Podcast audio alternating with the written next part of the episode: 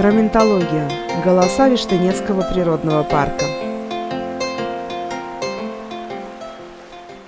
Всем здравствуйте! Это Раментологи, калининградский подкаст, посвященный уникальному объекту нашей природы – Виштынецкой возвышенности. Как считает директор природного парка Виштынецкий, биолог Юрий Фещенко, это настоящая сокровищница для ученых.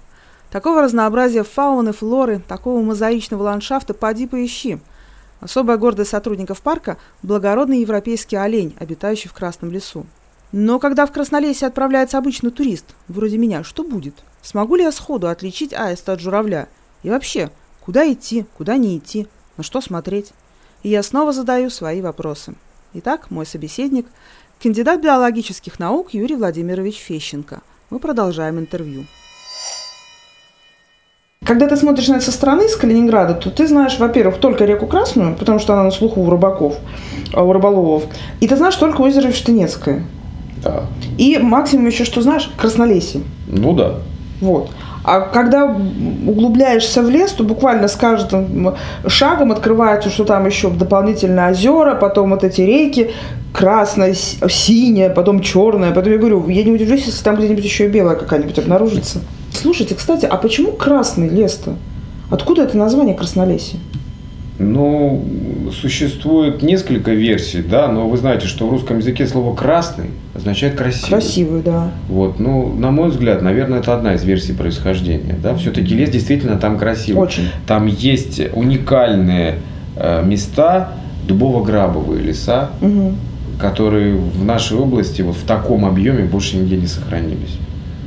Ну и плюс ко всему, конечно, это то самое ценное сокровище для Калининградской области, для э, европейской части России, для Европы восточной, центральной, западной, без э, каких-либо обиняков, да, и без скромности, это, конечно, благородные олени европейские, которые обитают именно в этом лесу.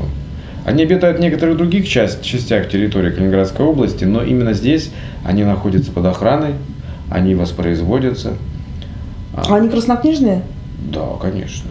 Собственно говоря, и эта территория, как природоохранная территория, создавалась с целью сохранения и приумножения в первую очередь а, вот этого уникального ресурса. Если говорить научным языком, то генетического ресурса. А, в ближайших э, сотнях километров ничего подобного нет. Угу. То есть эти олени не искусственно содержатся, не выращиваются. Не завезены, бог знает откуда, и, да? Ну, откуда они здесь появились, тут надо смотреть лет на 200, на 300 раньше, ага. да, но они несколько столетий существуют в этом лесном массиве. То есть на территории Польши, чуть-чуть на территории Литвы, на территории Российской Федерации, откуда они расселяются, пытаются расселяться на сопредельные Слушайте, территории. А меня, а меня, кстати, всегда интересовало, а как они границу переходят? Вы знаете, колючая проволока для крупного животного весом около 200-300 килограмм не составляет никаких проблем. То есть они там спокойно вот курсируют? Ну, не то чтобы спокойно, но порывы случаются регулярно. А кто там еще живет? Ну, из прочих парнокопытных э, косули, во влажных местах лоси обитают. Естественно, кабаны, э, это из крупных э, млекопитающих парнокопытных. Помимо всего прочего, волк, лиса. Наша гордость – это рысь. А, недавно была замечена самка с несколькими котятами. А их тоже называют котятами? Ну, конечно, это же семейство кошачьих. Прелесть какая, маленький рысенок. Вы знаете, да. косулю, конечно, доводилось видеть. Э, и вы знаете, всегда вот туристы приезжают, и если увидишь косулю, она там где-нибудь пробегает по, по лугу, это все, считай, поездка удалась, это счастье. Рысь ни разу. Ну, что волк, что рысь – это хищники, которые гораздо раньше увидят вас и учуют, чем вы увидите их. Хотя в периоды голода, либо гона, знаете а, что? Они теряют бдительность, да, и показывают себя. Поэтому, конечно, приезжая э, на дикую природу или в дикую природу, надо всегда, всегда помнить, да, что все-таки дикая природа, она всегда представляет э, для культурного человека, культурного имеется в виду, который живет в городе, да? Да. Ну, окультуренный, и, да. Да, окультуренный, но и, собственно говоря, который должен обладать определенной культурой поведения, да? То есть мы приезжаем в гости в дикую природу, а не пытаемся ее покорить, укротить и так далее, да? И поэтому нужно понимать, что все-таки дикая природа всегда э, содержит в себе определенный перечень опасностей. Маленьких, больших, Вот я бы не хотела встретиться с волком в период его голода. Хотя, ну, в период голода, да. Ну, понимаете, волк это же хищник. Да. Он же санитар. а, Он же, собственно говоря, человек, э, ж- животное или вид, который выполняет массу функций, для чего, собственно говоря, и он был создан природой. Поэтому, когда вы увидите его, просто увидите из окна автомобиля, например, потому что увидеть его вживую, вот прогуливаясь по лесу можно, Мгм. но желательно не провоцировать, да, все-таки это довольно крупное животное, да, самый крупный хищник, медведя у нас не водится в области, это самый крупный хищник, и в принципе это красивое зрелище. А вы видели? Видел, но очень издалека. Посмотреть э, на, во всей красе не всегда удается. Можно в тепловизор, можно в бинокль увидеть, но так, чтобы он показал себя во всей, так сказать, своей природной стати, это не всем дано. Кабанов можно увидеть, да, причем десятками Мгм. иногда. Журавлей можно увидеть. Вот не далее, как этой весной, мы наблюдали около тысячи журавлей на свежеспаханном поле, которые переговаривались, курлыкали между собой. В общем, красиво аховое зрелище. Слушайте, ну журавли это вообще символ Калининградской области, согласитесь. Мы всегда ждем весной перелета журавлей. Вот, вот, вот когда видишь, что гнезда потихоньку заполняются журавлями, тогда начинаешь понимать, окей, все, весна началась. Может быть, про аистов? Я запуталась, да? Да, потому что журавли и аисты похожи, но Да. это разные. Ну для меня, да, все, что с длинным клювом и большими Разные. Просто тут тонкость такая, что аисты, они безголосые. У А. них нет от природы голосовых связок. Самец призывает самку стучанием клюва. Щелканьем, Верх- да? Верхние и нижние половинки клюва быстро смыкаются друг с другом и создается такой треск. Класс. А журавли как раз-таки птицы, обладающие очень ярко выраженным голосом. И то самое журавлиное курлыканье, это как раз-таки всем известное. Но только журавли у нас бывают разные, да, то есть разные виды и на пролете и так далее. А аисты, да, которые действительно являются отчасти символом вот Багратионовского района Да. и так далее. И, в общем-то, ценятся у нас в области. В Славском районе есть место, где более 20 семей живут в одном месте на руинах Кирхи э, возле Матросовки. А вообще, в принципе, это разные птицы. Журавли близко к человеку к себе не подпускают. В отличие от аиста, который может поселиться на крыше дома и быть, в общем-то, исходя... двору ходить. Да, да, да. Исходя из э, вот сложившегося человеческого поверья, что аист на крыше, счастье под крышей, мир на земле, аист приносит детей. и Ага. именно это, в общем-то, изменило ту печальную статистику, которая была в предыдущие века, когда, в общем-то, все, что можно было, использовалось в пищу. Ну, аист классический, да, это у нас черно-белая, с красным клювом, очень большая птица. А журавль, ну, как правило, тех, которые мы видим, большие скопища, это серый журавль, Мгм. вот, который имеет характерное оперение на хвосте с дуговидно изогнутыми перьями, да, ну и очень характерный, призывный Так это вы о птицах причем говорите. А что же, а если еще в лес зайти, а там растения, в которых мы еще меньше разбираемся? Ну, я не вас сейчас, биолога, имею в виду, кандидата, опять же, биологических наук. Да, конечно. Уже больше 10 лет, если бы точно 10 лет, как э, был принят закон Калининградской области о Красной книге. А, И, собственно говоря, идет ежегодный мониторинг состояния природных популяций. Есть виды, которые, которым необходима помощь человека для того, чтобы они не исчезли. А они для нас ценны? Конечно. А чем? Тем, что они живут здесь значительно дольше, чем человек. Это во-первых, а во-вторых... То есть нам они- их надо уважать. Конечно. Ну, во-первых, они пришли сюда первыми, да, по праву аборигенов. Почему бы хотя бы это не положить в основу уважения? Во-первых. А во-вторых, э, понимаете, генетические, генетическая информация или генетические ресурсы, которые содержатся в любом живом организме и которые, принципе, обуславливают его существование, его функцию природную, да, его внешний вид, э, облик, э, скорость размножения. Если их утратить, это невосполнимый ресурс. Хотя, конечно, мы свято верим, да, что прогресс человеческих технологий, э, науки, он позволит нам возродить некогда истребленные не без помощи человека, мамонтов, пещерных медведей, саблезубых тигров, носорогов. Да, может быть, это и получится, но опять-таки надо понимать, что генетическое разнообразие – это тоже очень важный признак. Помните, да, историю, с, ну, если взять более понятную для людей человеческую э, историю, то вот деревни старообрядцев почему вымирали? Потому что не было генетического разнообразия. Mm.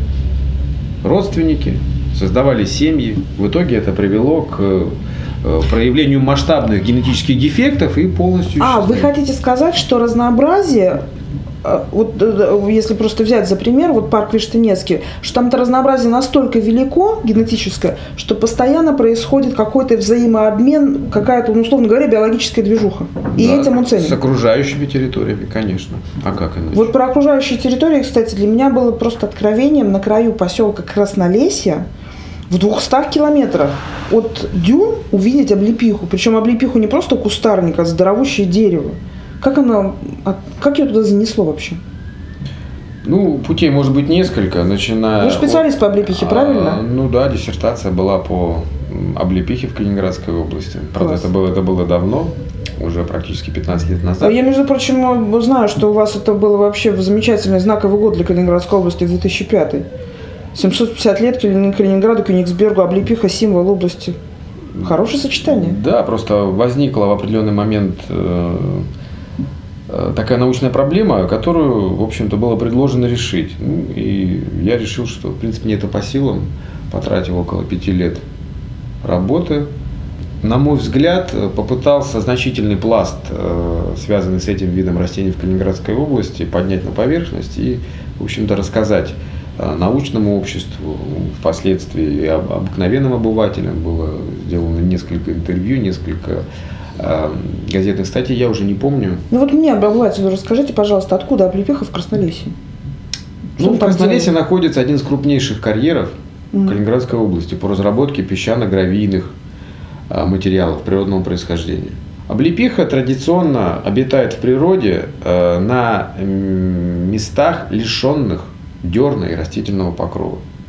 То есть, ну, такова природа этого растения – если исходить из естественного места, естественных мест обитания этого растения, э, то это либо каменистые склоны, либо склоны, подвергающиеся регулярной, э, регулярному разрушению, скажем так, то есть абразии и эрозии, то есть ветровое разрушение, угу. выдувание, либо это... То есть там песок, травы все меньше воды. меньше? Не обязательно, это может быть и суглинок, это может быть каменистая ну, главное, что растений Очень. все меньше и меньше, правильно понимаю? Да, то есть фактически это не заселенные никакими угу. видами растений, кроме разве что, может быть, микроскопических лишайников и водорослей, территории. Это растение предпочитает жить именно в таких условиях, поэтому имеет поверхностную, далеко идущую по э, радиально располагающемуся радиально располагается вокруг растения корневая система – дает массивные корневые отпрыски и таким образом быстро занимает вот эти незанятые территории, при этом, что есть, является непосредственным положительным а, моментом, закрепляя вот эти вот э, нарушенные а, части природной среды. Поэтому очень часто ее используют для закрепления береговых отвалов. Мы поэтому ее на дюнах часто видим. Да. И даже в 80-е годы э, Калининградский государственный университет проводил работы Э, на опытном питомнике на Курской косе в районе Рыбачева по э, введению в культуру э, облепихи крушиновидной на дюнах. Ключ в том, что облепиха крушиновидная, чего практически никто не знает, она живет в симбиозе с бактериями. То есть на корнях есть клубеньки, угу. в которые проникают бактерии из почвы и помогает этому растению выживать в этих крайне неблагоприятных абсолютно практически бесплодных условиях. У бактерий есть какой-то интерес. Конечно. Бактерии усваивают атмосферный азот и снабжают его растением, а без азота, вы знаете, белок, белок невозможно создать, да, это ключевой компонент. Угу. А растение, в свою очередь, снабжает бактерии питательными веществами и влагой из почвы. Вот такое вот уникальное сожительство, называемое симбиоз. Да, э, только хотел сказать, это такой хороший симбиоз получается. Такими э, вот э, таким способом взаимосуществования обладают многие виды растений, та же сосна, которая растет тоже на крайне бедных по своему составу почвах. Ну а из хорошо знакомых большей части обывателей это горох, фасоль, бобы, то есть растения семейства Бобовые, они, э, в общем-то, практически все представители данного семейства обладают этой замечательной особенностью. В других э, семействах э, высших растений это выражено не всегда. Слово сказать, облепиха относится к семейству лоховых. Каких? Лоховых. Это что означает? Да, да. Большая часть представителей данного семейства, она очень небольшое по составу, они произрастают в южных регионах. То есть это лох мускалистный, лох э, серебристый и так далее. Это растения, которые также э, приспособились к специфической среде обитания, обитают в основном в долинах рек то есть на крутых осыпающихся берегах, имеют несколько большие размеры, чем облепиха. Облепиха в наших условиях достигает 4-6 метров. Вот меня очень поразило то, что я... Хотя назвать, назвать деревом, в общем-то, это нельзя. Оно как это, дерево это кустарник. Ну, да. очень такой шикарный кустарник. Да. Ну, вы знаете, э, в процессе исследования я пытался эм, разделить э, местную облепиху на несколько разных по э, различным признакам групп. Потому что наша облепиха имеет несколько цветовых вариаций. От э, ярко-желтой до прям апельсиново-оранжевой, mm-hmm. даже кирпично-красной. А, по форме ягоды отличаются от типично шарообразной размером с горошину до довольно крупной, вытянутой, напоминающей крупную барбарис. А, ну и, собственно говоря, по внешнему виду есть растения сильно колючие, напоминающие собой терн и заросли такие О, да. же непроходимые. А есть довольно, и причем низкорослые, до 2,5-3 метров. А есть растения, напоминающие низкие деревца, и абсолютно не колючие, с мягкими колючками и крупными ягодами. То есть Здесь проблема возникла в том, что нужно это генотипически было как-то, с учетом достижения генетики разделять, да, то есть что обуславливает вот это вот э, различие в признаках морфологических, анатомических и так далее. А, ну, это лишний раз доказывает, что та же самая облепиха как вид имеет очень большое количество форм даже на территории Калининградской области.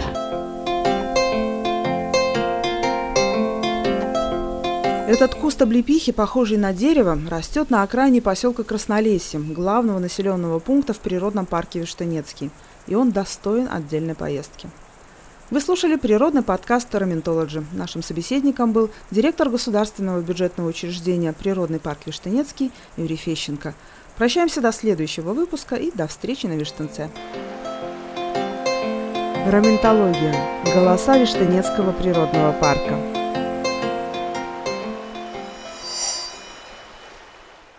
Партнеры подкаста. Министерство природных ресурсов и экологии Калининградской области. Природный парк Виштынецкий. Благодарим за помощь и поддержку в создании подкаста Федеральное ведомство ФРГ по охране природы и Высшую школу устойчивого развития в Эберсвальде.